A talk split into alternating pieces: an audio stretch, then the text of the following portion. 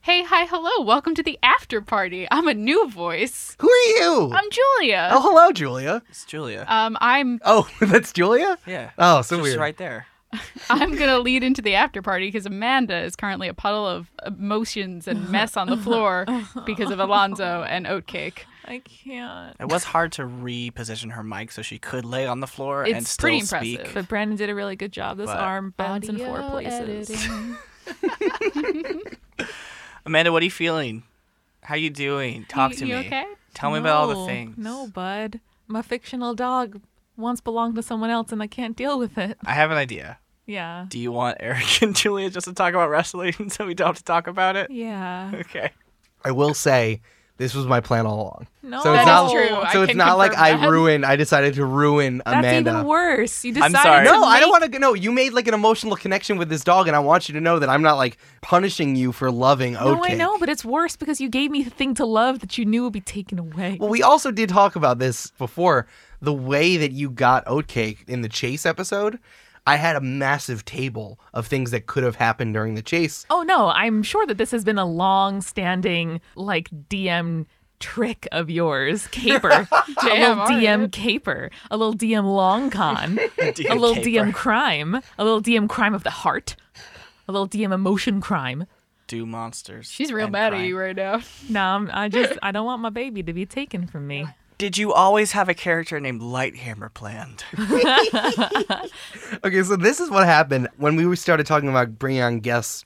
I definitely wanted Julia to come back because Cole was someone that we just really didn't get into because Tracy just like kind of wrecked shop, and now we actually have an artificer. Understandably. understandably Raksha. did wreck shop now like that we've gotten into the laws of robotics it's definitely more in but now that you are an artificer it's like i always wanted to bring cole back Yeah. so uh, i was thinking that we had this opportunity and i wanted alabaster to be finished somehow this thing is going to come back and julia loves wrestling i've recently gotten into like the idea of it and just like i haven't r- really watched that much but i've Mm-hmm. Ah, seen it's how so it much starts. He's just That's like how it starts. I he's in bed at 11 in the morning. He's just like, huh, wrestling. It's good. can get into I like that. it. the creativity and like the line between real and fake is similar to the way that we deal with role playing. It's kind of like flipped. It's like role playing, you should believe it's fantasy, but it feels real, while wrestling is like it feels real, but it's definitely fake. We call it the kayfabe. The kayfabe, yes. I'm sorry, what? It's fake? Huh? What? What? Huh? I thought that was just in the fantasy. It's in the I fa- like it. no, wrestling is real. In fantasy wrestling, it's I like, thought I thought creative was a you. sorcerer who I could kill. they might be. I mean, we wish. We're pretty sure that Vince McMahon is a lich. That's entirely possible. So this is the deal: is that wrestlers are incredible athletes, and the plots of the matches are predetermined. Yes. And they're also usually pretty great actors. Yes, Mm. Because yeah, they they, have have, to, to- sell the hits and the falls and the whole situation. And they have to cut promos, which is basically like speeches that they make either in the ring by themselves or against an opponent uh, to kind of get you hyped for the matches. right, That it's like a is my soap ultimate opera. fear. Oh, oh no, that's fair. it's like a Titans battle. It's like a battle of personalities. Yes. and the way that the things play out, like I argue, Quidditch serves in Harry Potter is a Oh, no. stage upon which for interpersonal rivalries to be played out. True. But you mean Quidditch as in like the fiction within the story, like the actual Yes. physical novel. Yes. Yes. Not like the sport within the actual fantasy Uh, world. no. So that's why he doesn't have any good rules, and why it always comes down to one person winning is so that it exemplifies Harry versus a specific Right. person. Right. But Like, do we think that someone of Hamlet's station would ever have been left alone in a castle like that? Uh, no. He definitely had a, like a livery and a manservant and a dresser and a nursemaid and like like ten servants who never would have left that poor depressed boy alone. That's true. So John Cena's a wrestler? Yes. Okay. He is. You wouldn't that know where though jorts because come you from? can't see him. His time is He's now, but you invisible? can't He's see always him. invisible. So this is why I wanted to bring in Julia because I thought that this would be a really interesting way to reintroduce her and also to get you guys oriented within Infropolis and pulling a lot of different threads at the same time. Do we have a name for the party yet? Oh shit! I didn't say the name of the party. No. Yeah, it's hunting party. Oh no. Oh no. Oh no, are we? Do they hunt foxes, or are foxes part of the party? No, they hunt those foxes, are we boy. hu- are we hunting foxes in No. like a large group of rich white people? No, I that's not think- what's happening. I think we're the hunted, buddy. that's not good. Ruh-roh. I don't like that. Or are we hunting Alonzo? That too. Or is someone hunting oatcake? Oh god. Also, Alonzo, God, I feel so bad. Oh no, there's so many emotions. Yeah, I did almost break his arm, which I do feel a little bad about. I feel a little bit vindicated that there was um some moment of recognition there, you know, that some moment of lucidity. Julie and I actually recorded season two, episode eight of Waystation today, our Lost Girl fancast, where the protagonist has like a Super Saiyan moment of like rising up and ha- having glowing eyes and talking with a demonic voice about how powerful she could be and all wielding Faye. Anyway, so it we like locked eyes when Eric was describing Alonzo's monologue, like, what? Huh? Did he know? Huh? I've kind of laid out a lot of stuff that I've been working on in this campaign. I mean, how do you feel about what the speakers told you? Oh yeah, you mean that like world-changing exposition that happened at the beginning of Mm. the episode? Let's bold it out. What did she really tell us that we didn't already know? Existential threat to the universe imprisoned by the stars. Call the Council of Bright. It connected the dots for you. I realize that you guys have had all of these pits of information, but you didn't know they were necessarily correlated anyway. Yeah, we knew the stars were holding something together, right? Like we knew that they were going out obviously because of Alonzo. We knew the Council of Bright predated much of what they should have, and now we know how all those things fit together. And apparently, this big bad evil possibly created my species. Yeah. Right? Yeah, you're an angel, an alien, something like that, my dude. Cool. Always wanted to be an ancient alien angel. You're some kind of interdimensional star child. He's all eyes down there. Yeah, that's pretty much it. I think the only thing that you really learned was that, like, it was an astral prison, which goes along with what Zeol showed you guys Yeah. before with the five people coming together and, like, putting the stuff in the sky. I don't quite understand why Alonso was so just ravenously upset. You know what I mean? Was Sure. he just I- totally upset about being locked in a room for the like the umpteenth time kind of thing? I assume that there was some kind of inciting incident, that someone said something, or maybe he saw us walking around, or he returned back, and there there must have been something that either directly made him lose his cool, or gave him information that he interpreted in, in a way that put him over the edge. Yeah. He also had that freaking encounter with the unicorn, and we didn't see him after that, so we don't know when that happened. You know, we don't know what happened in between then and now. Someone's like, "Cool arrows, bro," and he was like, "I'll show you," and then it happened. Well, I mean, the thing with the unicorn happened, and then he went Super Saiyan, and now he has this aura around him. So he's just been in that state since. Yeah, you can only assume. The two times you've seen him going Super Saiyan was after the unicorn thing, where the unicorn wrecked his shit, and now now there's only one star left. So he shot an arrow and left his room after the unicorn thing. Then the next time we saw him, he was back in the castle, right? Right. So we have no idea where he went, and what he did. No. Interesting. or if he stayed that way or if it happened again we're not sure I would say that remember the first time that he used the portal, another star went out. And now you're at one. well Just to c- connect one more of those dots. So we're out of stars, is what you're telling me. You have one more. Well, looks like we're going to be taking the, the long road home from Infropolis, huh yep. i'm just Anyway, thinking so of, the uh, Undertaker was also a wrestler. He was. i also just wanted to He yell still portals is. this whole time like uh, jason in the good place Portals. Portals. Hey, did you notice that Alonzo was a little bit different when he like with his fights? Big fights? Yeah, He he like was shot at good. us. Yeah. I was always had this, but I've actually started building out Alonzo's character sheet for the first time. Oh. And he I actually used the Arcane Archer subclass, which is in Xanathar's. You have refused to tell me for a year and a half what his class and race is. Yeah. So now you just drop it on me like it's nothing? Yeah. You son of a bitch. He's I mean, a hu- we still so don't he's know what his race is. so he's, he's human. He's, All right, he's cool. human. Yeah. So what are some of the like uh, special features? Maybe not for Alonzo, so you don't spoil anything, but like Oh, there's stuff about Alonzo which is different, which we actually did not explore. Got it. Uh, Alonzo's he- like kind of Super Saiyan, so there's a lot of shit going on with him. But the Arcane Archer is really cool. So it actually in Xanathar's is based on magic arrows. So it's like these arrows are made through magic means, like the arrows he picked up in Pool Party. were they actually magic? Yeah. Okay. so yeah. Whoops. Do I want to spill? All, Yeah. do I want to spill all this? I'm regretting my actions. Yeah, fuck it. Um, yeah, so and a lot of this has been around Alonzo trying to figure this out. And I think he finally has put it together, just like I've put it together from Xanathar's. You get something called curving shot, which is what happened to Inara. When you miss an attack roll with an arrow, you can use a bonus action to re-roll against a different target. Yeah, so that why was it, it hit rude. Inara? So why did it hit Inara? Extremely rude. Oops. Uh, the arcane archer can also use these magic shots, which is a lot of the stuff Alonzo has done. He's used the banishment stuff before, like he did to the ooze, and then he did it to Tracy. Um, there was that arrow that like took a hard right that one time, and he s that was another one that like tracks things. So he has some magic shots that we actually haven't really gotten into, and then he's also a fighter, so he has action surge, he has second wind, he has all this cool stuff. Which I forgot to ask about. So he banishes people to Zeol's realm. That wasn't Segul's realm. Some kind of unearthly transitory place. Do you want me to tell you where it's from, where you were? Yeah, I want you to tell me. Yeah, you went to the Feywild. Aw. Who is laughing? Uh, the the Fey, the magic elves that live there, they all laughed at you. What is the Feywild? What is it? For maybe that's someone who doesn't know what the Feywild is. You should explain that. Hypothetically, in the in the distance, in some place. uh, the Feywild is Certainly not your player who plays an elf. Uh, hey Amanda, what's in, what's the Fey? Well, you can listen to episode 100 of Spirits. Uh, There's a link right wait up in the right hand corner now.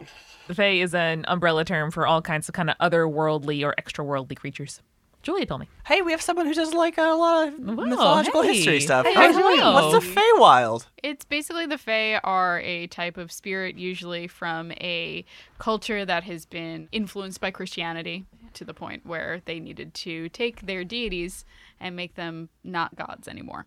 Ah, Um, so usually the Fae, if we're going from the like English, Irish, Scottish terminology, they are powerful spirits who kind of fuck around with human affairs sometimes. powerful spirits. Wink, wink. Wink, wink, Wink. wink, wink. They're like, whiskey, and booze. Oh, I meant I meant like your podcast. I know. It's I all know. the same. It's all the same. But yeah, he's used that before, so I thought that would be fun to send Tracy there. So just some jerk was laughing at me. Like the the spirits in the, The Feywild, collective- yeah, It was Fae. Oberon. He was just like, oh, you idiot. It's fun. very mean. they're very Yeah. mean They're kind of dicks. Why are they so mean?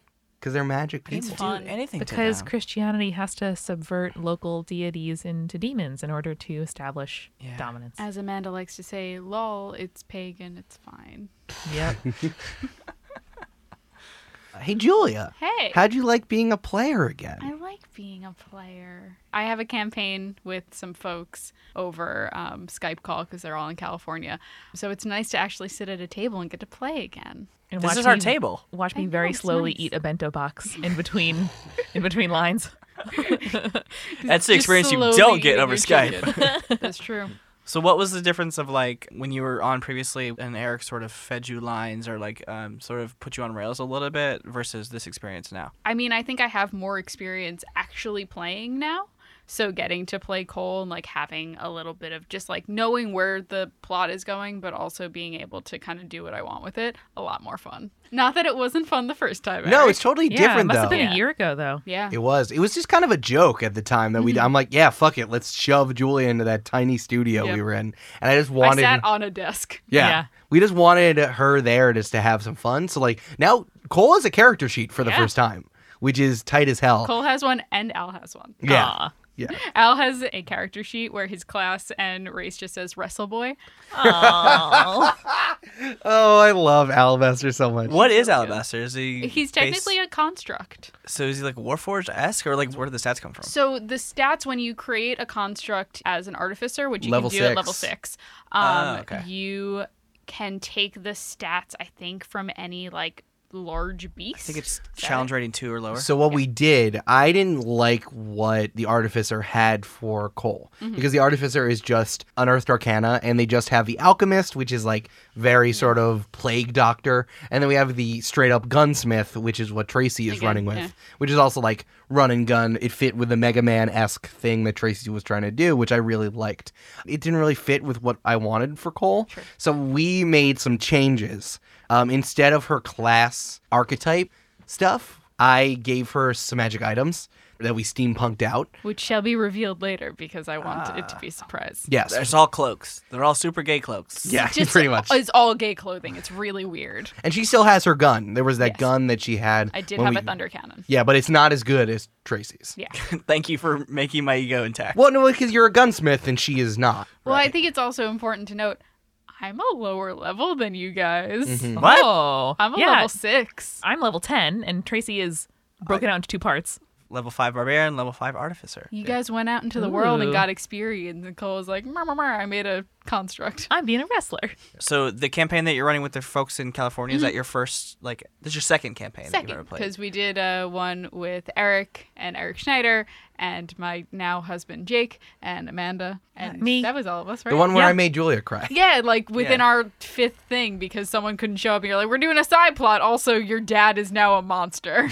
cool, true. thanks. That is It was what happened. very good. How is playing D and D different on mic with us at his table versus um, Over a mic, over a mic? but not Yeah. for podcasts. I on mean, Skype. it, it feels very similar because you guys are my friends, Oh, and it's just like we're all hanging out. I feel like my actions have more consequence now, though. you can break our world now. I can. I could break your Yeah. world. Lovely. I know the mythology. I know how to break it. I'm Yeah. kidding. Ooh. It's already been broken So plenty many of times, before. Anyway, it's a lot of fun though. I'm really enjoying it. Good. We love having you here. And we'll get you for the next episode as well. Oh. ooh. Well, Brandon, tell me what new features came with your double level five. Well, Snake eyes. Snake eyes. So that's not snake eyes. No, it's not. so I leveled both of you up two. So Anari, you're taking two more levels in Rogue, but Brandon, you're taking two more levels in Artificer. So Anara is now a level ten Rogue, and Brandon is now five levels in Barbarian and five levels in Artificer. Correct. So with level four and five, I get an ability score improvement, which I've added to my intelligence and something. Uh, Checks out. most important, intelligence. I also get infused magic, superior attunement, and wondrous invention. Dude, Yes. infused You're magic attunement. is so much fun. Very yeah. dope. So infused magic is the ability that I can take a non-magic item, so like I don't know, a rock or like a stick, Yeah. and infuse it with a spell I have. So I can take, I don't know, like cure wounds. I can make it a curing wounds rock and Ooh, give we it away will to spell someone. bombs. Mm-hmm. This Um, is literally a Hello from the Magic Tavern thing, where he has healing rocks, where he just throws them at people and they heal. exactly. That's exactly it. The only way you heal stuff with your sawbone and now your healing rock is by hurting people to Eh, get it's a them to- metaphor. to, It's a get them to heal. Damn, all right. So that's really fun. And It's metaphor uh, for therapy, Julia. You gotta really just make dig into the hurt a little bit to get better. That's fair. and I also have Wondrous Invention, which uh, I'm gonna wait until we get to it or it comes up in the story to talk about what I've made. But um, also the next big things for Tracy is to learn and really master the building of things like him. Yeah. Listen, you're gonna be you- since you're at level five in Artificer and Cole's level six. You're gonna eventually get to build a companion like Alabaster. Mechanical while. servant, I think, is the actual like terminology from Unearthed Arcana. Yeah. Yep. Which is a shitty title because they don't have to be a servant. It's true. And also attunement is dumb, so we don't do it. Bye. Yeah. Well, Hey. we want as many magic items as possible. Well, I um, got a little cool thing that can happen in combat. As a rogue, one of the things I've had is called cunning action, where I can, as my bonus action in combat, dash, hide, or disengage, which normally would be an action. In my case, it's now qualifies as a bonus action. But now at level 10, um, I have fast hands, which means that I can use that special bonus action to make a dex check to use my thieves' tools to disarm a trap or open a lock, or to take the use an object action. Eric is shaking his head, You just got so sweet mad. hands. it's so sick. I'm Or- so I got jealous those of this. rogue hands. or you can set up a shell game on the side of the street. And I also, can do that too. You just go full Neil Cafferty. I could also play in a shell game and do a dex check. and then so this is so I this is so bad for me. So you can use Mr. Sippy as a bonus action. Oh, yeah. And then do an attack. That's wild. Or you can like crack open a lock and then do an attack. Or in the other way, you can punch someone in the face and then back away and then unlock a door.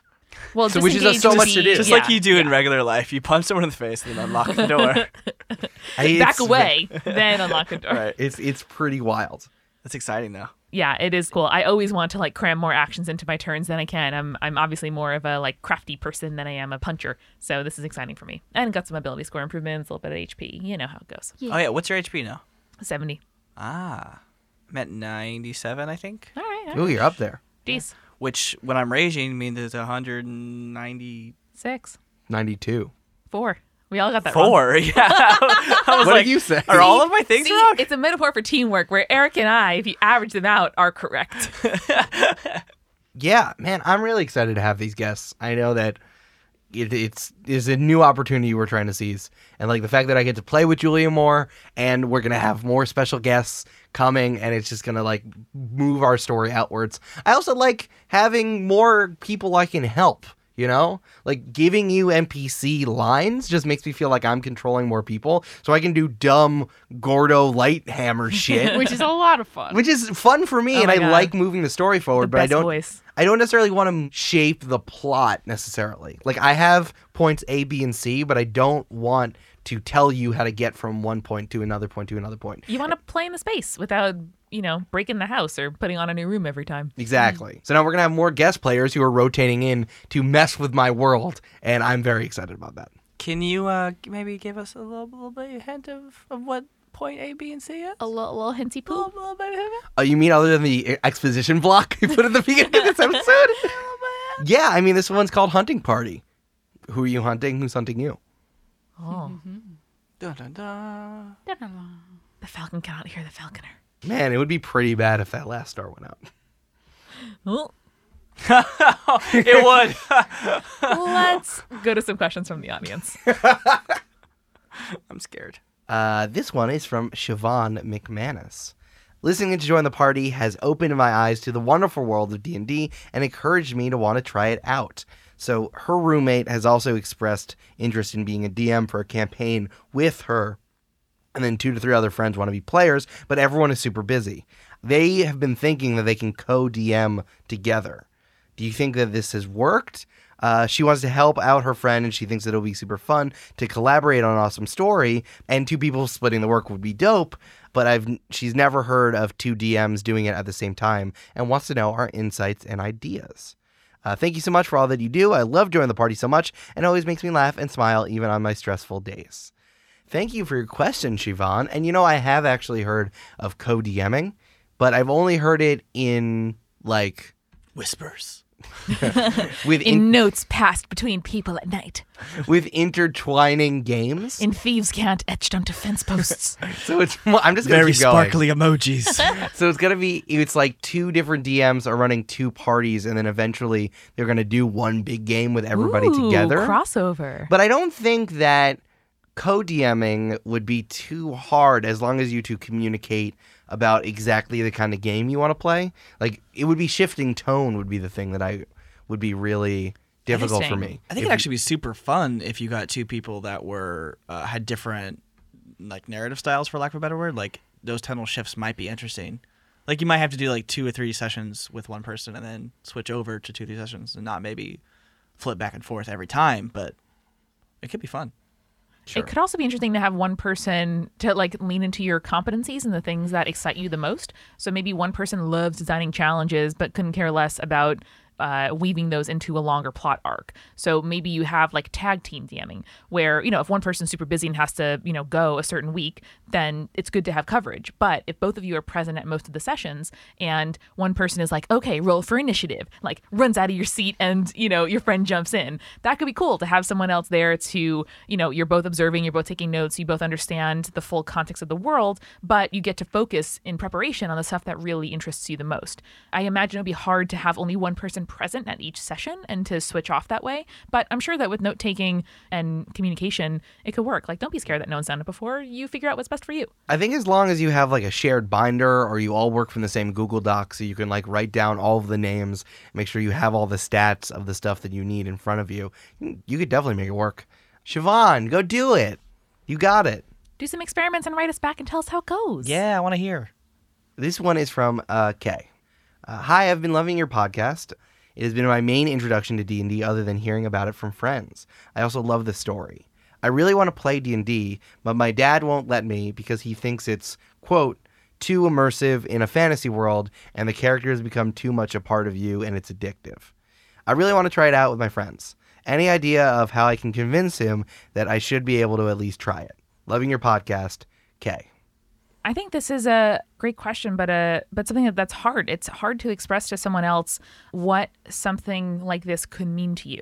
And I think that your dad is getting at something that is true of stories. Like for me, stories are really helpful because they let me lose myself, right? Like like I can get out of my own head, my own worries, my own life, and experience the emotions and excitement of someone else's story but those stories do live with me and the the things that i feel like i'm doing or the lessons that i, s- I see and experience someone else learning inform my own life and that i think is the best part not just of playing a character in a game like this but of reading books or seeing movies whatever it is is that it's a, a way for me to try out other ways of being and to see other people and to learn to empathize with them and without being so connected to novels and to TV shows and to stories like my characters in Join the Party, I would find it a lot harder to be empathetic and to connect with other people in the world. It's a muscle that you exercise, getting into someone else's head,